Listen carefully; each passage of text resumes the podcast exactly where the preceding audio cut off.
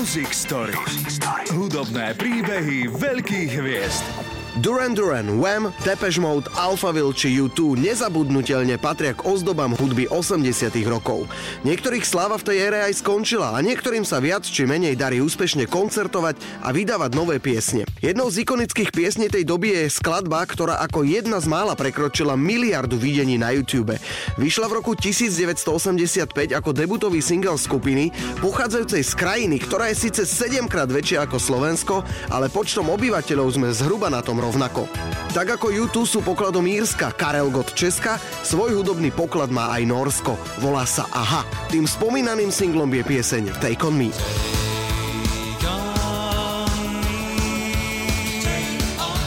Vydali iba 10 štúdiových albumov, boli na čele hitparád v 28 krajinách sveta a s predajom svojich nahrávok prekonali hranicu 100 miliónov kusov, čo ich radí medzi vôbec najúspešnejších interpretov všetkých čias. Ja som Andrej Kratochvíl a spolu s Jurajom Čurným vám priblížime príbeh skupiny AHA. Začína sa Music Story.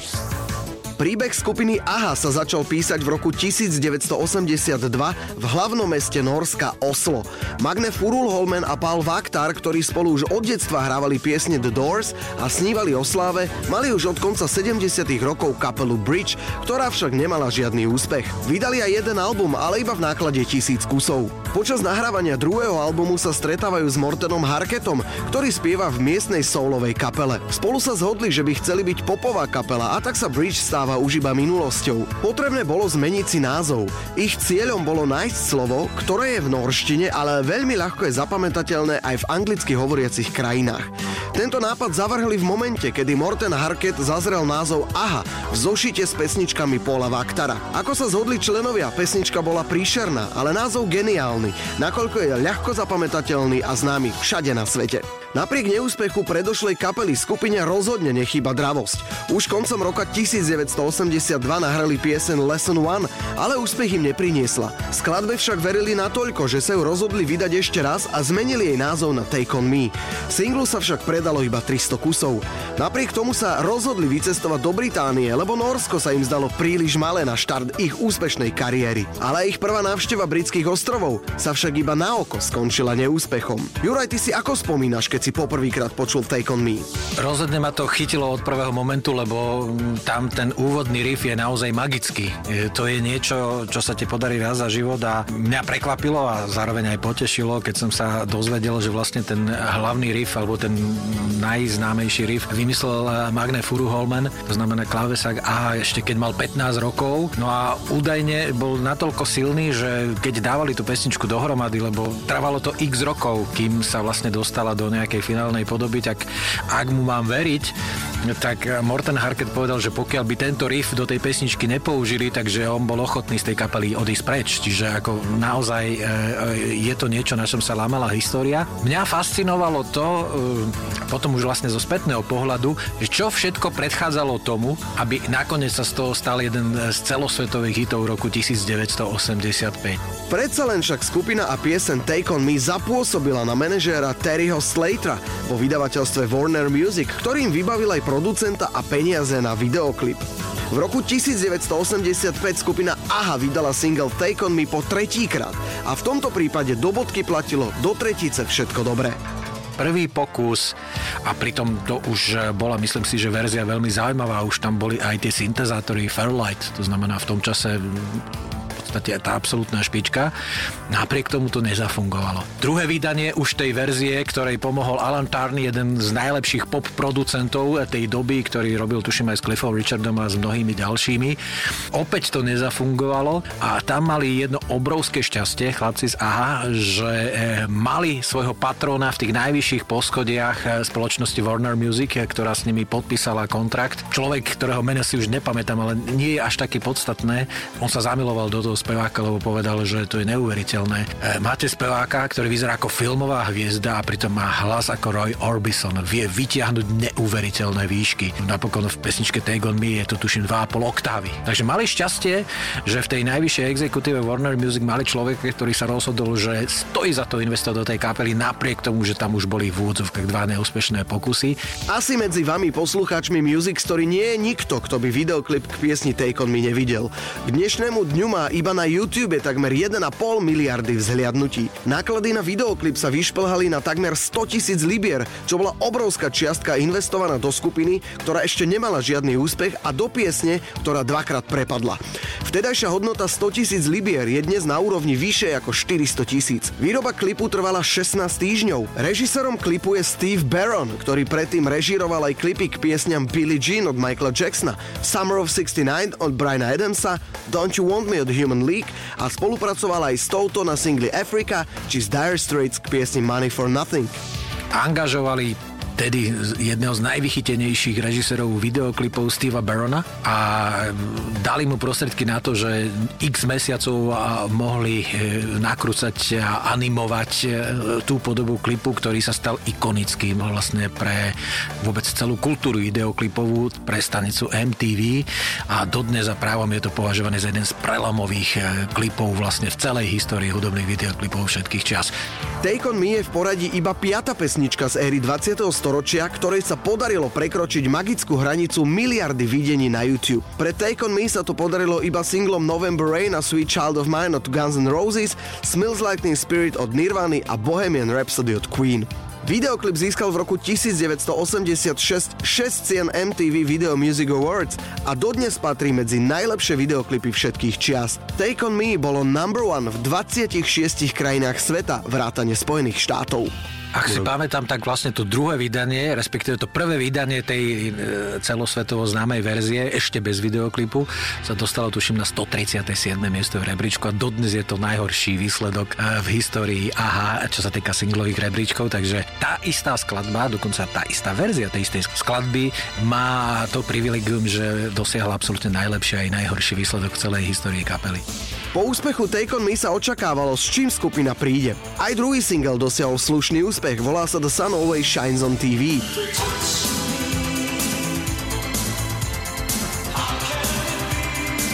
Dokonca v Británii sa v hitparáde dostal až na vrchol, čo sa piesni Take On Me nepodarilo. Ďalšími singlami boli piesne Train of Thought,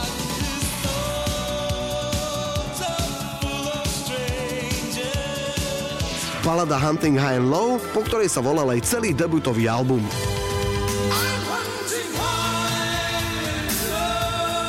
Úspech prvého albumu bol rovnako fenomenálny, vo svete sa ho predalo viac ako 11 miliónov kusov.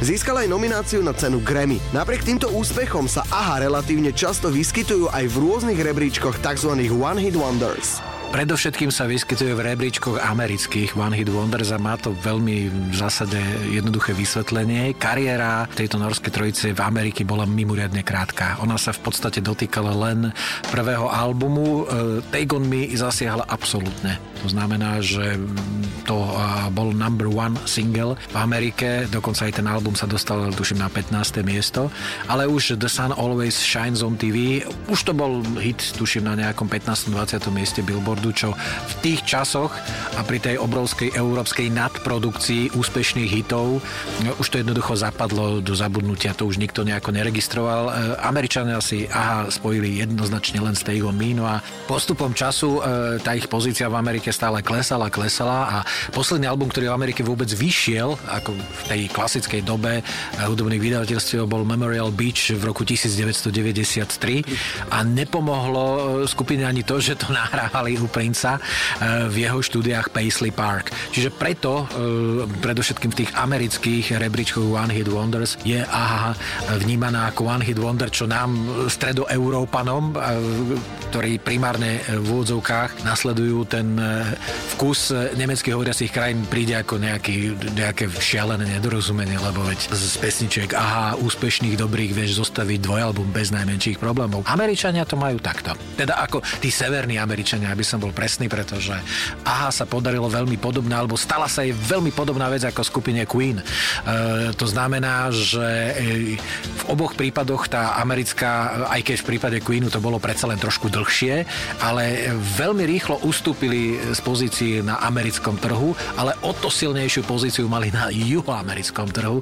To znamená e, koncerty Rock in Rio a vôbec e, pravidelné v Brazílii získavali zlatú a platinovú platňu. Proste tam mali mali svojich fanúšikov a čo je veľmi pozorohodné, že severská kapela s produkciou, ktorá je do veľkej miery a v začiatkoch do, v podstate do rozhodujúcej miery bola postavená na syntezátoroch, čiže je to svojím spôsobom ako keby chladná hudba, ktorá má veľmi ďaleko od akýchkoľvek latinov vplyvov, dokázala osloviť práve aj takúto horúcu juhoamerickú krv. V roku 1986 skupina pokračovala v zbieraní úspechov a vydávaním hitových singlov. Predzvesťou druhej štúdiovky bol aj single I've Been Losing You.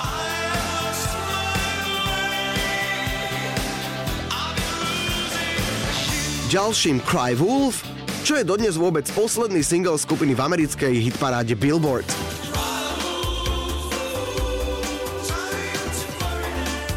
Posledným bola pieseň Manhattan Skyline.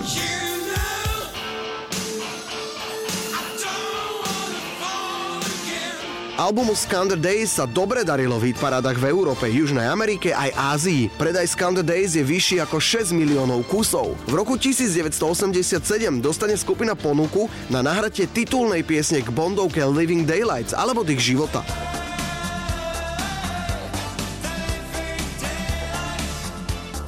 Paradoxne e, tá pesnička je síce dobrá, ale aj v kontexte tvorby skupiny AHA nepatrí do tej top desiatky. Neviem ako u teba, ale u mňa určite nie. U mňa patrí. Mne sa veľmi páči, ale nehodí sa mi tak veľmi k Bondovi. Tak e, to bolo tým, že producentom sa veľmi zapáčilo to, čo sa podarilo v prípade skupiny Duran Duran. To znamená, že oni potrebovali vzhľadom na to, že mali k dispozícii 54-ročného Rogera Mura, ktorý v prípade Bondovky a Kill končil svoju bondovskú kariéru, potrebovali pritiahnuť tú mladú generáciu. No ako ju pritiahneš? No tak tým, že dáš k dispozícii alebo oslovíš umelcov, ktorí práve v tom čase dosahujú úspech u tej nastupujúcej generácie. No a v prípade Duran Duran sa to podarilo, no tak chceli zopakovať eh, to isté a pokúsili sa to so skupinou AHA. Eh, čítal som rôzne interpretácie, že tá spolupráca s Johnom Barrym, eh, to znamená tým skladateľom tej klasy, toho klasickej filmovej score music, nebola bohoviaká, ale myslím si, že bola to pre nich dobrá škola dostať sa k nahrávaniu niečo niečoho tak kultového, ako je titulná pesnička k Bondovke. Takže rozhodne e, sa zapísali aj do dejín Bondoviek, aj do svojich vlastných dejín získali niečo, čo im myslím si, že troška pomohlo udržať e, pozornosť e, predovšetkým teda vo Veľkej Británii a v kontinentálnej Európe. V roku 1988 skupina vydáva tretiu LPčku Stay on These Roads. Z nej bolo ako single vybraných až 5 piesní. Okrem Bondovky The Living Daylights to bol titulný song albumu Stay on These Roads. The blood moves the body. Touchy. A you are the one.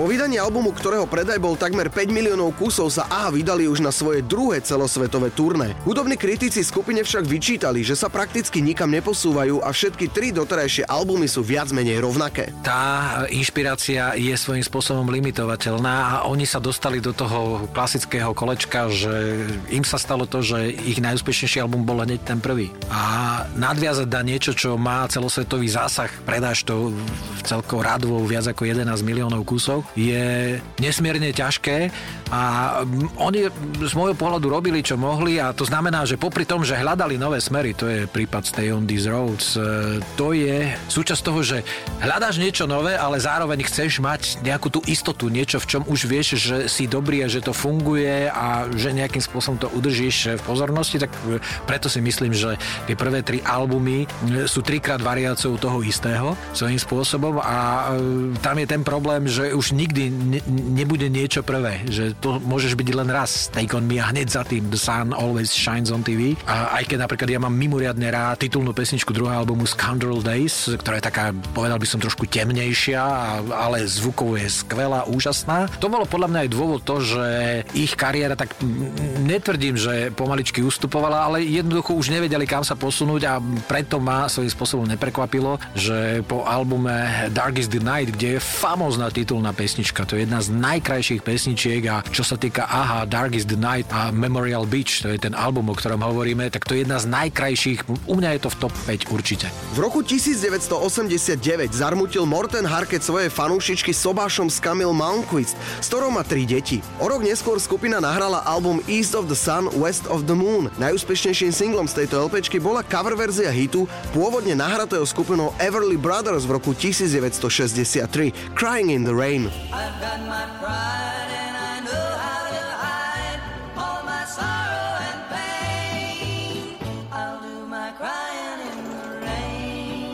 V januári 1991 sa skupine podarilo dostať do Guinnessovej knihy rekordov, keď na ich koncert v rámci festivalu Rocky Rio v brazilskom Rio de Janeiro na štadióne Maracana prišlo až 198 tisíc platiacich divákov. Na koncerty Guns N' Roses, Princa a Georgia Michaela prišlo v úvodzovkách iba okolo 60 tisíc. Členovia však na toto obdobie nespomínajú v najlepšom. Napriek tomu, že ich koncert bol jediný vypredaný na tomto festivale, hudobná stanica MTV s nimi nechcela urobiť rozhovor, nakoľko sa im skupina zdala už nezaujímavá. Morten, Magne aj Paul pociťovali sklamanie a pomohol tomu aj fakt, že ich piesne sa prestávali umiestňovať na najvyšších priečkách hitparád a predaj albumov za každým klesali. V roku 1993 vydali album Memorial Beach, ktorý iba sklamanie znásobil. Ani jedna piesen z neho v hitparadách nezafungovala. Po albume sa cesty jednotlivých členov na niekoľko rokov rozišli. Urobili dobre, pretože keď nenápadne takto odíde veľká legenda a to isté v krajinách škandinávskych urobila ABBA, tak ako po určitom čase máš priestor na to, že zrazu mm, máš pocit, že ti niekto chýba. Na koho si bol zvyknutý, že každú, keď nie každú, ale každú druhú sezónu ti príde s niečím novým, s novým albumom, s niečím novým a zrazu to chýba. No a to sa myslím, že e, skupine AHA podarilo. 11. decembra 1998 sa na veľké prekvapenie všetky skupina objavila na slávnostnom odovzdávaní Nobelových cien a predstavili aj novú pieseň Summer Moved On.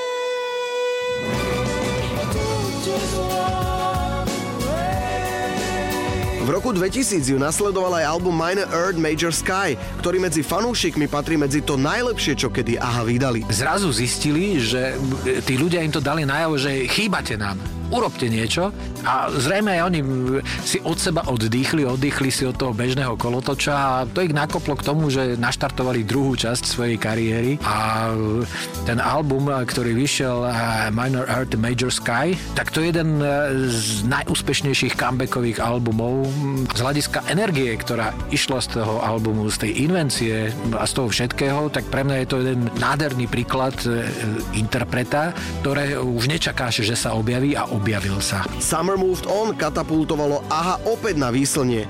Single bol na vrchole hitparad v 17 krajinách. Darilo sa aj singlom Minor Earth Major Sky,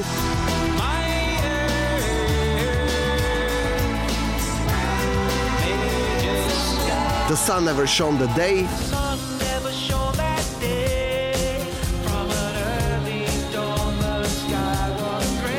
a Velvet. Her skin is like velvet,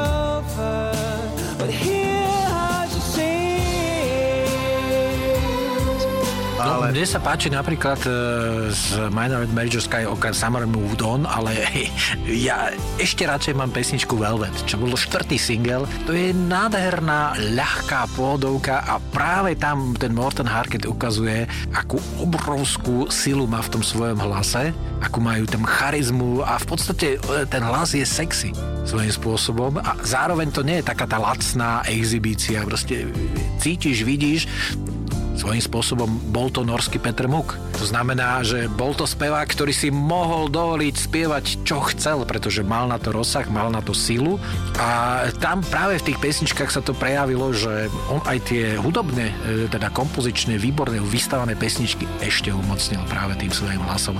Bez Mortena Harketa by aha nebola. Posilnený úspechom vydali album Lifeline so singlami Forever Not Yours. Lifelines.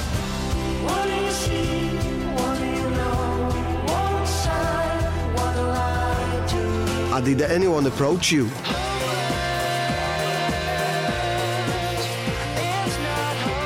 Na obale albumu Lifelines je fotografia štadiónu v Havane, kde skupina nakrúcala videoklip k piesni Forever Not Yours. Od roku 1993 skupine AHA v USA nevyšiel žiadny album, nakoľko bola pre nich nezaujímavá. V roku 2005 sa však prvýkrát od roku 86 rozhodli vystúpiť v New Yorku a vypredali legendárny Irving Plaza. Rovnako v roku 2005 vydali album Analog. Titulný single bol prvým zápisom v top 10 v Británii od roku 1988, kedy vydali album Stay on These Roads. Skupina si opäť dopriala dlhšiu pauzu a každý z členov sa venoval solovej tvorbe. V roku 2009 vydali album Food of the Mountain, ktorého vydanie promoval rovnomenný single. Aj keď ani jedna piese nepatrí medzi zapamätateľné, album mal slušný komerčný úspech. O to väčší šok spôsobilo oznámenie, že AHA sa po 25 rokoch od vydania debutového singla Take On Me na dobro rozpadá. Posledný koncert odohrali v domácom Oslo v decembri 2010. Posledným oznámeným singlom skupiny AHA je piesem Butterfly Butterfly, ktorá promovala aj výberovku ich najväčších hitov a celá kapitola tejto kapely sa mala uzavrieť.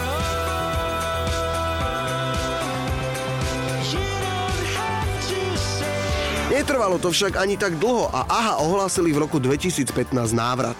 Juraj, prečo toto umelci z tvojho pohľadu robia? V ich prípade určite motiváciou nie sú iba peniaze. Nepripadá ti to sem tam troška smiešne? Na to už vlastne odpovedal e, názvom svojho e, koncertného DVDčka alebo v súčasnosti Blu-rayu Phil Collins. E, to je neprekonateľný názov First Final Farewell Tour. To znamená, že e, máš pocit, že už sa nič nemôže stať, že už si si povedal, že už sa to proste má skončiť a chceš skončiť v tom najlepšom, nechceš e, paberkovať na niečom, ale sú typy interpretov, ktorí sa jednoducho nemôžu e, definitívne rozísť, že by si nenechali nejakú voľnú pozíciu pre budúcnosť. No a to sa stalo skupine AHA, pretože AHA má špeciálne v Norsku pozíciu, no to, to už nie je ani nelen, že kapela. To proste to je inštitúcia, to je pojem, to je symbol. To je symbol niečoho, čo Norsko má v populárnej hudbe. Znamená niečo, čo e, Norsko reprezentuje e, aj za celú tú históriu vlastne na celom svete. Nepoznám norského interpreta pope, ktorý by sa priblížil skupine AHA a jej dosahu na svetovú populárnu hudbu, že takýto typ interpretov alebo takýto typ symbolov sa jednoducho nemôže rozísť, pokiaľ tam nedošlo k neprekonateľným osobným animozitám, čo u nich aspoň som nikdy nezaznamenal, nikdy nedošlo. Len oni to chceli mať akože na peknú, že a teraz definitívne. Ale potom ide otázka, že čo potom? Preto si myslím, že oni pochopili, že nemá najmenší zmysel ohlasovať, že definitívne posledné turné, definitívne posledný album, pretože už by sa s tým stali trošku smiešní. Takže mám pocit, že keď dokon ukončia e, to covidovo niekoľkokrát odkladané koncerty v rámci e, Hunting High and Low Tour, to znamená tam na tých koncertoch kompletne zahrali e, svoj debutový album. Aha, si myslím, že sa veľmi skvelým spôsobom vrátila k tomu najslavnejšiemu albumu a ja už som sa tešil na Prahu, že pôjdem si konečne pozrieť skupinu Aha, no a tak dúfam, že sa to podarí a že aj ten už neviem koľkokrát preložený termín už naozaj bude definitívny a že si tú kapelu pozriem, pretože Aha vždy veľmi dbala, aj čo sa týka koncertov, na to, ako tie koncerty vyzerajú. To znamená, tým, že tam oni boli traja, tak tam veľa neurobíš. A Morten sa naozaj musí sústrediť na to spievanie, ktoré nie je ľahké, čiže nemôže tam ani behať ako Mick Jagger, ani robiť nejaké tanečky. Aj na predchádzajúcich e, koncertných túrach oni e, robili tie najrozličnejšie vychytávky e, technologického a vizuálneho charakteru, čo veľmi dobre súvisí priamo aj s tou hudbou, že tá vizualita vie ich melódie svojím spôsobom umocniť. Tak dúfam, že sa toho uh, dočkám a uvidím ich naživo. Počas obdobia ukončenia kariéry skupiny AHA získali všetci traja jej členovia vyznamenanie od norského kráľa. Morten vydal úspešné solové albumy Out of My Hands a Brother a Magne bol mentorom v súťaži Voice. V septembri 2015 vydali AHA zatiaľ svoj posledný štúdiový album Cast in Steel. Opäť sa vrátili k svojmu pôvodnému logu, ktoré použili naposledy v roku 93 a rovnako na spoluprácu privzali privzali producenta Alana Tarnyho, ktorý stal za úspechom ich prvých troch albumov. Album Casting Steel promoval single Under the Makeup.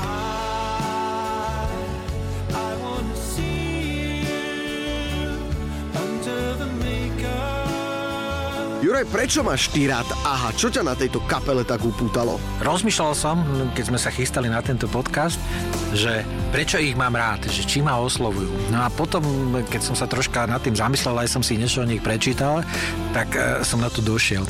Oni pocitovo sú spriaznení s inými mojimi obľúbenými a myslím si, že aj tvojimi obľúbenými kapelami, e, kde tá emócia je v tých pesničkách skrytá, alebo nie je daná úplne najavo okamžite, ale je, je súčasťou ich tvorby, ich pesničiek a to sú skupiny U2 a Coldplay. A obidve tieto kapely, respektíve ich lídry, sa hlásia ku skupine AHA. Chris Martin e, tvrdí, že jeho mimoriadne zasiahol album Hunting High and Low a takisto aj skupina U2 e, sa, keď hrali tuším v Oslo, tak si zavolali na pódiu Magne Furuholmana, aby si spolu zahrali a niečo tam samozrejme zakomponovali aj z tvorby skupiny AHA. No a Bono, tuším, povedal, že to bude jeden z najlepších klávesových hráčov, akých on pozná. Tak ja, ja chápem, že on, on je veľmi prajný človek aj, že dopraje a najmä keď to hovorí v prostredí, ktoré je domácim práve pre toho hostia na tom pódiu, ale predsa len keď si YouTube pozve na svoj koncert, svetová kapela, kohokoľvek, tak je to svojím spôsobom významenanie. Veď zase vo Švedsku si pozvali Benny Andersona a Bjorna Hulveza zo skupiny ABBA, takže to je tá najvyššia svetová liga. V roku 2017 zahajili AHA svoje prvé Unplugged turné, ktoré nahrali aj pre hudobnú stanicu MTV. Záznam z tohto parádneho vystúpenia je dostupný v audio aj video podobe. Pandémia zastihla aj AHA, ktorí mali naplánované ďalšie celosvetové turné. Zatiaľ posledné dostupné informácie hovoria o tom, že skupina pracuje aj na novom albume s názvom True North. Vonku zatiaľ nie je žiadny single a album je naplánovaný na druhú polovicu roku 2022. Juraj, čo si myslíš, čo ešte môžeme od skupiny AHA očakávať? Veľmi bude záležať na tom, ako sa im podarí tie skladby e, po tej kompozičnej stránke, pretože po tej, nazvime to instrumentalisticko, aranžerskej, tam nemám nejaké obavy, že by to nevedeli urobiť na jednej strane e, s ohľadom na svoju vlastnú minulosť a aj na tých hard fans, ale aj smerom k tým, aby si nezavrali dvere k novým generáciám e, fanúšikov, ktorí určite ich objavia a budú objavovať. Že záleží na tom, aké pesničky sa im podarilo e, v tomto prípade skomponovať a otextovať. Ak sa im zadarí niečo tak silné, ako je dajme tomu Summer Moved On, tak môžeme, budeme možno potom hovoriť o ďalšom comebacku, nekonečnom comebacku skupiny Aha a ja im to prajem. Od vydania ich prvého úspešného singla ubehlo už takmer 40 rokov a je úžasné sledovať, že napriek dvom ohláseným koncom majú členovia skupiny AHA chuť nahrávať a koncertovať. Toto bol teda ešte nedopísaný príbeh najúspešnejšej norskej kapely všetkých čias. Morten Harket, Magne Furulholmen a Paul Vaktar Savoy. Alebo AHA. Music Story. Hudobné príbehy veľkých hviezd.